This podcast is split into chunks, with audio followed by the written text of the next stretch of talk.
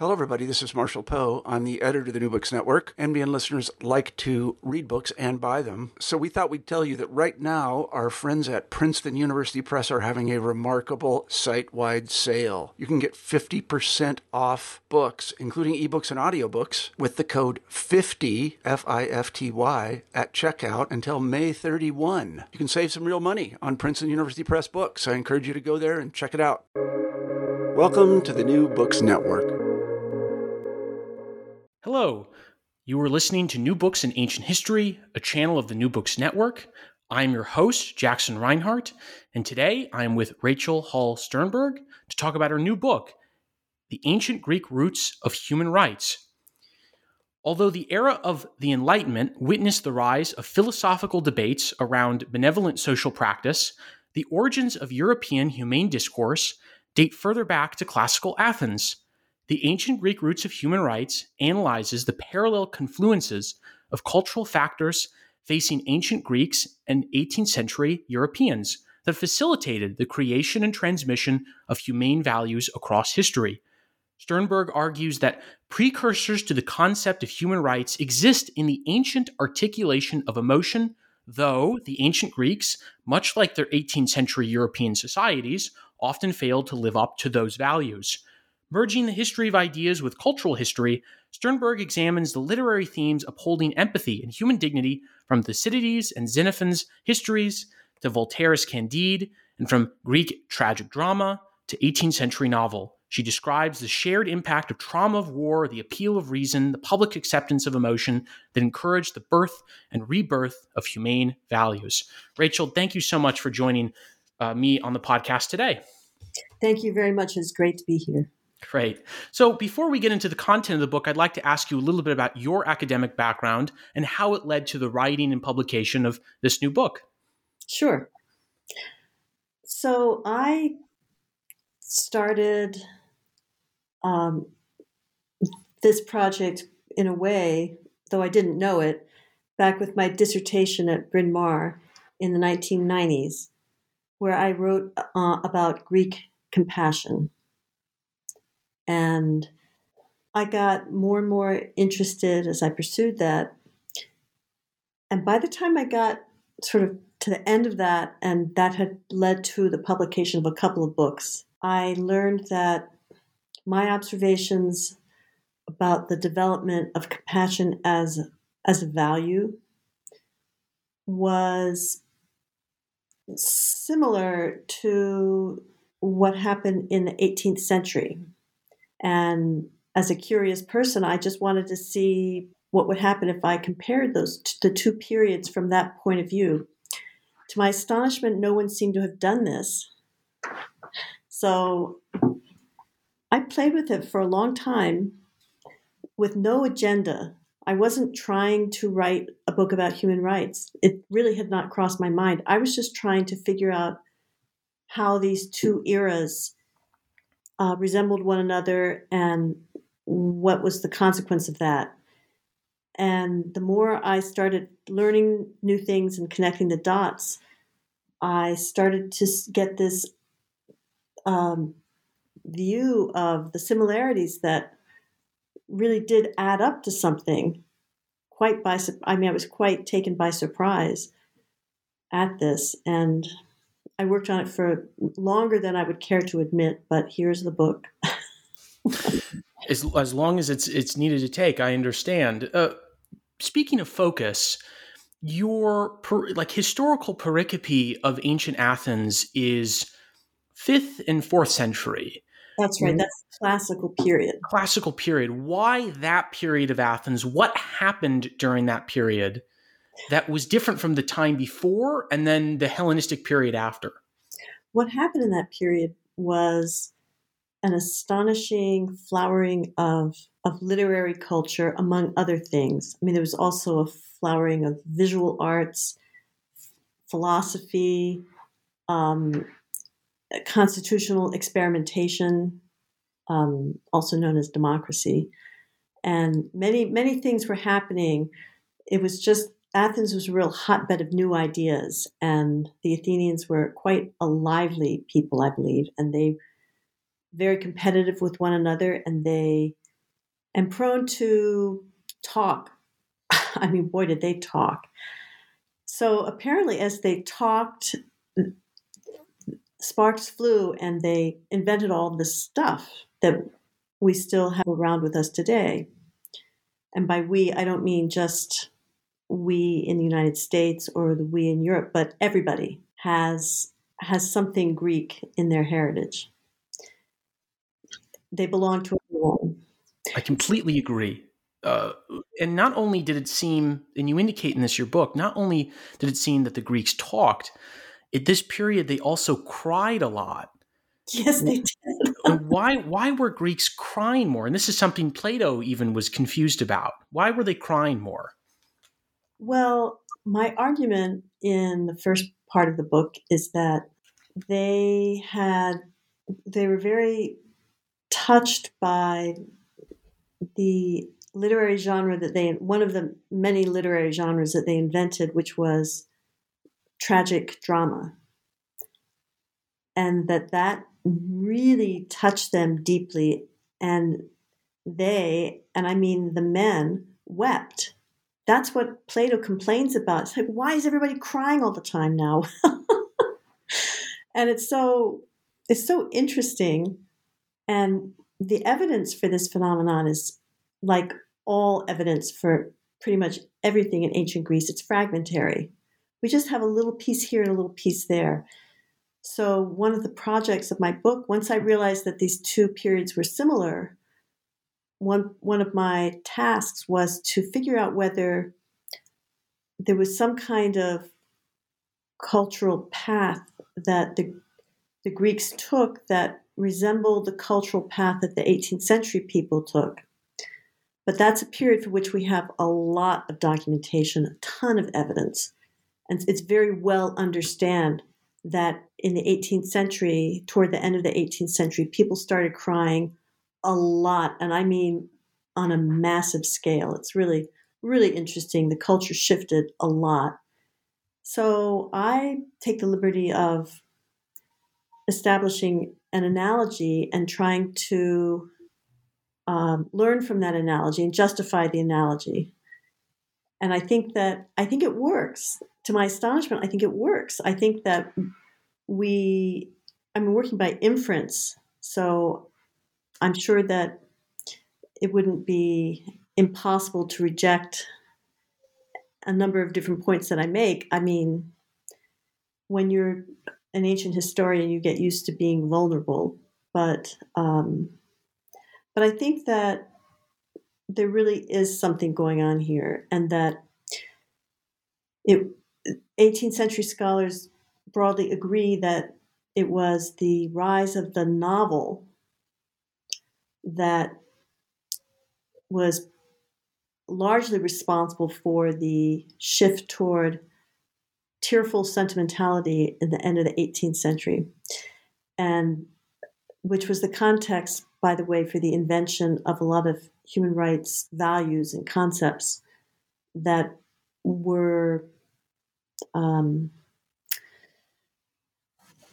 built into our Declaration of Independence and our other founding documents. So it's very, very important, indeed crucial moment.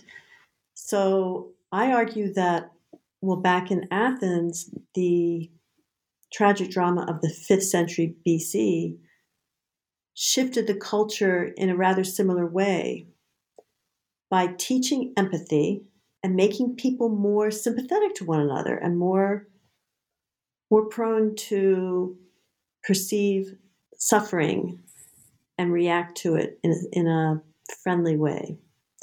Even though no one, and certainly not I, would would say that the Greeks were really great guys and all are really nice people, but they thought they were. So a lot of um, people nowadays are are really worried about the hypocrisy of 18th century founders like Thomas Jefferson, who who laid out for these for us these very high values, beautiful sentiments and high values, and then blew it by failing to live up to them. Um, and I think that this hypocrisy is really, rather than just dismiss the 18th century founders because of their hypocrisy, it's more productive to inquire into the nature of that hypocrisy, the tension between the ideals that they invented and the practical way in which they lived. So that's the gist of the book. No, and, and I think that that tension is so relevant now as as conversations about the origination of democracy or our republic are still in our discourse. Was speaking about human rights, you you said earlier on that this didn't wasn't intended to be a human rights book, and you differentiate human rights from this notion of humane discourse or rather rights talk from humane, dis- humane discourse. What is humane discourse? Humane discourse is a kind of way of talking about or writing about humane values that views them positively and where I might compliment you, Jackson, my host, for being so kind and so accommodating and such a great guy. That would be a form of discourse that would be emphasizing your good attributes. And I think that in humane discourse, I mean discourse, conversation, or writing where the kind where kindness and compassion and beneficence are praised, held up for praise, which is something that really didn't happen in Athenian lit- literature before uh, the classical period. Um, one doesn't find it. I mean, there there may be some hints of it, but it's not as explicit. So by the fourth century, um, the orators are bragging about Athenians being the most compassionate people, and one of them, Isocrates, is even boasts that the previous century's empire had been won by kindness an absurd claim. What a conceit, but where did he get that? So that's what interests me is how do they come up? I mean, and we think we're the greatest. You know, we think we've got, you know, we're enlightened. We've got uh, so much going on for us. We we know what we think is important, and we turn around and just get enmeshed in a situation that that prevents us from coming close to reflecting those values so I do think it's it's really. I mean, a- ancient Athens was never an ideal society. Actually, never in the history of the world has an ideal society existed. If we are morally obliged to reject concepts and ideals arising from imperfect human societies, then we must reject all our concepts and all of our ideals and become nihilists. I prefer to ask how did these beautiful ideals emerge from so much imperfection? Can we trace the process? That's what my book attempts to do, and that's why people should read it. No, and I and I think you make that you make that claim persuasively and strongly that even if these societies aren't ideal, that their ideas are still nonetheless important and relevant for our time. So to go back to this notion of the analogy between ancient Greece and Enlightenment Europe, you say that there are these not only is humane discourse an analogy and also empathy arising from novels, but also there's this turn towards reason and warfare element. What happens in ancient classical Athens that allows for humane discourse with regards to reason and warfare? Okay, so I, I lay out a sequence of events that seems to be present both in ancient Athens and in the 18th century European Enlightenment uh, the step so it's a series of steps if you'll bear with me. And so step one is a turn toward reason. So reason is at the core of the 18th century enlightenment. And i think that's something most people know.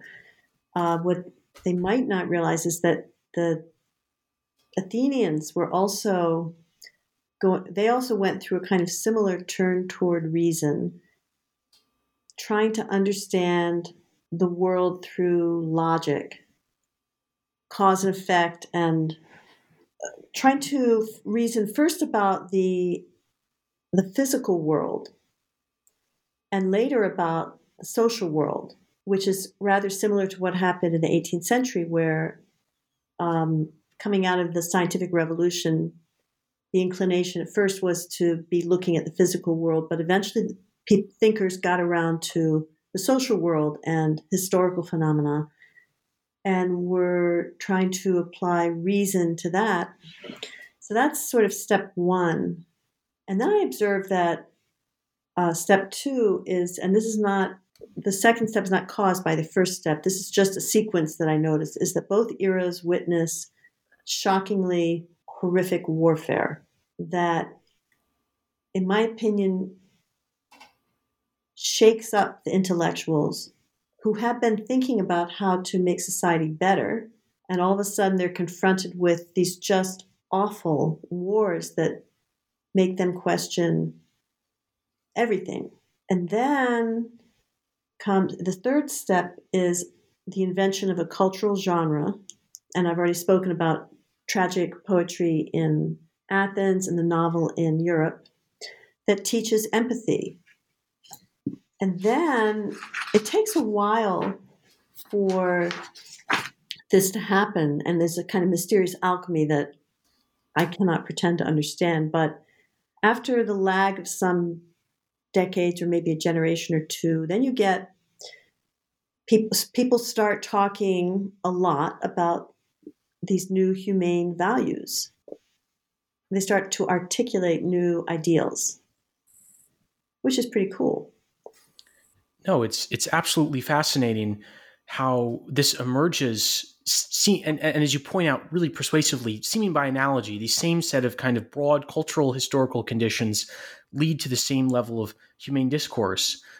Now, there's another sequence in part two of your book where you lay out the kind of the contents of this humane discourse. Uh, the, the uh, res, it's the respect, the elements of respect in Athenian discourse. What what what makes up the kind of discourse or elements of respect? Well, I think that um, a big part of it is, in a way, it starts with a recognition of subjectivism and the, the individual as being the sort of locus of thought and feeling and having, therefore, a sort of moral stature that can't be ignored or shouldn't be ignored although often it is, because of course in both eras we have the practice of slavery, chattel slavery, which is a complete violation of that ideal. Nevertheless, the ideal gets invented and reinvented. Uh, so that's that's a big thing. That idea of the individual and the dignity of the individual and the respect owed to the individual, the importance of empathy and sympathy, and um, ultimately compassion, um, philanthropy, and so on. So I might have missed something, Jackson, but you've read the book more recently than I have. Sure, sure. Um, no, that that that definitely it was the was the contents of it what are some examples of Greek tragedy that that show compassionate values or virtue? Well, you, you I don't want to say virtues because Greeks had pretty strict character characteristic characteristics of what was a virtue, but what tragedies portrayed compassion and sympathy in a way that may have led to this rise of humane discourse? I think one of the most, I think that it's in many, I mean, tragedy as a genre tended to focus on what we call high stakes scenarios, where it's a matter of deep moral conflict, life and death, and a lot, usually a lot of suffering. And there's an interest in suffering and how people respond to suffering, either their own suffering or the suffering of others. So there's there's a lot there. Um, one of the most important plays in this regard is titled Philoctetes. It's a play by Sophocles. It's about a wounded warrior who is stranded on a deserted island for 10 years, stuck with this, stuck, left behind because of this terrible wound in his heel. It actually wasn't a war wound. It was he was bitten by a snake, and um, you know I don't think you really want your listeners to hear the whole plot summary, but there's a young man who comes along, Neoptolemus, and he is being instructed to, to steal from Philoctetes, the wounded Philoctetes, the bow he owns. That is the only his only source of food are the things that he can shoot with his with bow and arrow. But when Neoptolemus sees witnesses the suffering of Philoctetes when he has these attacks of excruciating pain, he can't go through with the theft, even though he's been strictly instructed, even though the bow has been represented to him as the only way, the only tool that will allow the Greeks to take Troy. Neoptolemus just can't do it. He can't be that cruel. The suffering of Philoctetes is right in his face and it's amplified in a way by the chorus that's present also and they um, everyone is very upset about the pain of philoctetes and and our hero neoptolemus is unable to follow his instructions that come from ruthless odysseus and people might be surprised to realize that in fifth century tragedy odysseus when we think of the Odyssey, we think of him as a hero, but he was he was a bastard in fifth century um, drama. Too tricky, too sneaky, and too ruthless by far. No, I, I think all of Sophocles' tragedy does exhibit, as you say, this this compassionate element that inst- that instills in the reader so we have the the tragedies of Sophocles, we have the philosophy of uh, Plato and Aristotle and others, the rhetoric of Socrates. As what are the main documents, texts, histories that 18th century Enlightenment figures, who, as you argue, were steeped in classics and new classics, what were they reading? That is that's a question that I would love to get the answers to. And I that when I as I got enmeshed in this project, I was really looking for those answers until I had a little reality check. I realized that I didn't have time to get a second PhD in 18th century studies and that I lacked the personally lacked the tools that I needed to do that research. But I can tell you that they read a lot of Xenophon, who was a fourth century writer who really promoted humane values. And, and the 18th century readers were, they really noticed Xenophon. And I pick up a few specific points where I, I saw that even without having this, the toolkit that I needed. It was just it was just there for the taking I and Xenophon, his his history is Cyrus, or yeah. his kind of almost his like novel of Cyrus. That seemed to have been really beloved by 17th and 18th century figures. What what is that story of Cyrus tell about compassion? The story of Cyrus the Great, uh, who lived about 200 years before Xenophon was writing his so-called history, really a historical novel, if you will was a story of for Xenophon, Cyrus the Great was great and was able to build this great, enormous empire because he was such a great guy. Um, and he he really goes after this. More cynical readers would say, well, yeah, he was great to his friends and he was nasty to his enemies and every every ruler needs friends. So sure, he was a great guy, but not in general, just in that narrow respect. But Xenophon really touts his philanthropia, which is the word that means human loving and is the ancestor of our world, word philanthropy. Um, he really touts that quality in Cyrus the Great. And so that, that's definitely one text that where the humane discourse is conspicuous. And um, there's another work by Xenophon I'd like to tell you about. Yeah. It's a, a, a work called The Anabasis. And in the Anabasis, a lot of things happen. You don't need to know them all, but there's one incident recounted where a sort of half dead soldier is is being carried by a muleteer on, on the mule, and the muleteer is angry about it. So he stops and tries to bury the, the man, but he's not. The man's not dead yet, and all the bystanders see that the man. They see him twitch or something. They see him move his leg, and they say, "But he's not dead." And Xenophon, who's the writer of this, but also an actor in the story, he smacks the muleteer and tells him to knock it off and bring the muleteer to safety. And the muleteer says, Well, he was going to die anyway. And Xenophon says, Does that mean well, we're all going to die sometime? Does that mean we should all be buried alive?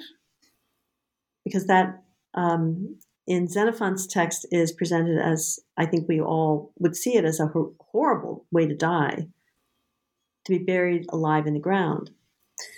So you see that in that little incident a surprising level of respect for human life because we're talking about battle conditions, a forced retreat across a very difficult snow covered landscape in through hostile te- territory, and yet Xenophon uh, shows concern for this half dead soldier and wants to make sure he lives, has a chance anyway. So that's a pretty obscure incident, but I think it's really interesting. Oh, it's it's a great example of that Greek egalitarian view of human dignity that that all people deserve the the same kind of treatment, whether alive or going to soon be dead. But speaking of equal treatment, as a penultimate question, we have to speak about Greek slavery. So even though that Greeks, as you indicate, invent this new word of philanthropy of loving, of you know, loving humans, which lead to our view of philanthropy, that it was custom, and you you were you forcefully and I think persuasively indicate that it was customary that slaves had to be tortured in judicial contexts. That's true. Why were slaves tortured? And what did Greeks think of this practice? Well, they, they seem to have accepted it. It was part of the legal system. The idea behind it was that if you were a free citizen, so not a slave, you m- might be, hopefully, would be a man of honor and could be counted on to tell the truth. But an enslaved person could not be counted on to tell the truth. And so the slave's um, testimony was admissible only if obtained under torture. Now, I don't know if you're familiar with the work of Orlando Patterson. Mm-hmm. I think it was 1989 he came out with his famous book, Slavery and Social Death. And I think that for anyone who's interested in comparative slavery or slavery at all, that is above all the book they should be reading Slavery and Social Death by Orlando Patterson. And you really see how his idea of social death works in Athens. That once a person is, becomes a slave, they don't have they don't have a place in society. It's like they're not even there. They're not treated really like human beings, um, with some exceptions. But it's it's not good, and that was this that was what the Athenians had, and in antiquity, I'm sorry to report that slavery was ubiquitous. Everybody had slaves. Every society had slaves practically. I mean, that was that was normal. So it was just the way it went. And there was never in antiquity any movement uh, anywhere that I'm aware of toward the abolition of slavery. There might have been, and sometimes there were discrete uh, slave revolts where the slaves tried to get their way out of some horrible situation. This tended to happen in Rome. Um, but it, there was some of that in Athens. But and slaves might run away. Individual slaves might run away and try to escape a cruel master and get a better one. But there wasn't the idea that you could just get rid of slavery. Didn't even have the idea. We never find that idea. Did one last question. Did did greeks ever though feel compassion for their slaves? You indicate that they weren't seen as human they were seen as property there was a social death associated with slavery. But was there ever an instance that that maybe is recorded where a slave owner was you know did not want his slave tortured? Well i think that um, i'm glad you remembered this incident it's found in a speech by by socrates and it has to do with a very interesting character, a real real life character named Pasion, who was an ex slave who had been working with a banker. He had been the slave of a banker, and eventually so important to the banking business that he, excuse me, his master bequeathed it to him. He was able to gain his freedom later he he had so much money he gave a lot of it very showily to Athens and the Athenians honored him. This was an ex-slave, so that's Pasion. Well, he had a slave that he was training. And during one of the many sort of lawsuits that um, were going on at the time,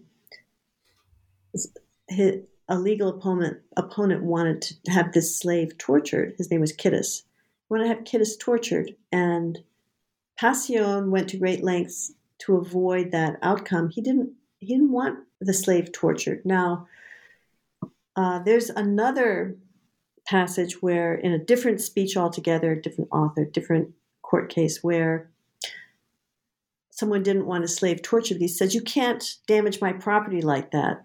which was a consideration if you owned property, you didn't want to have it damaged.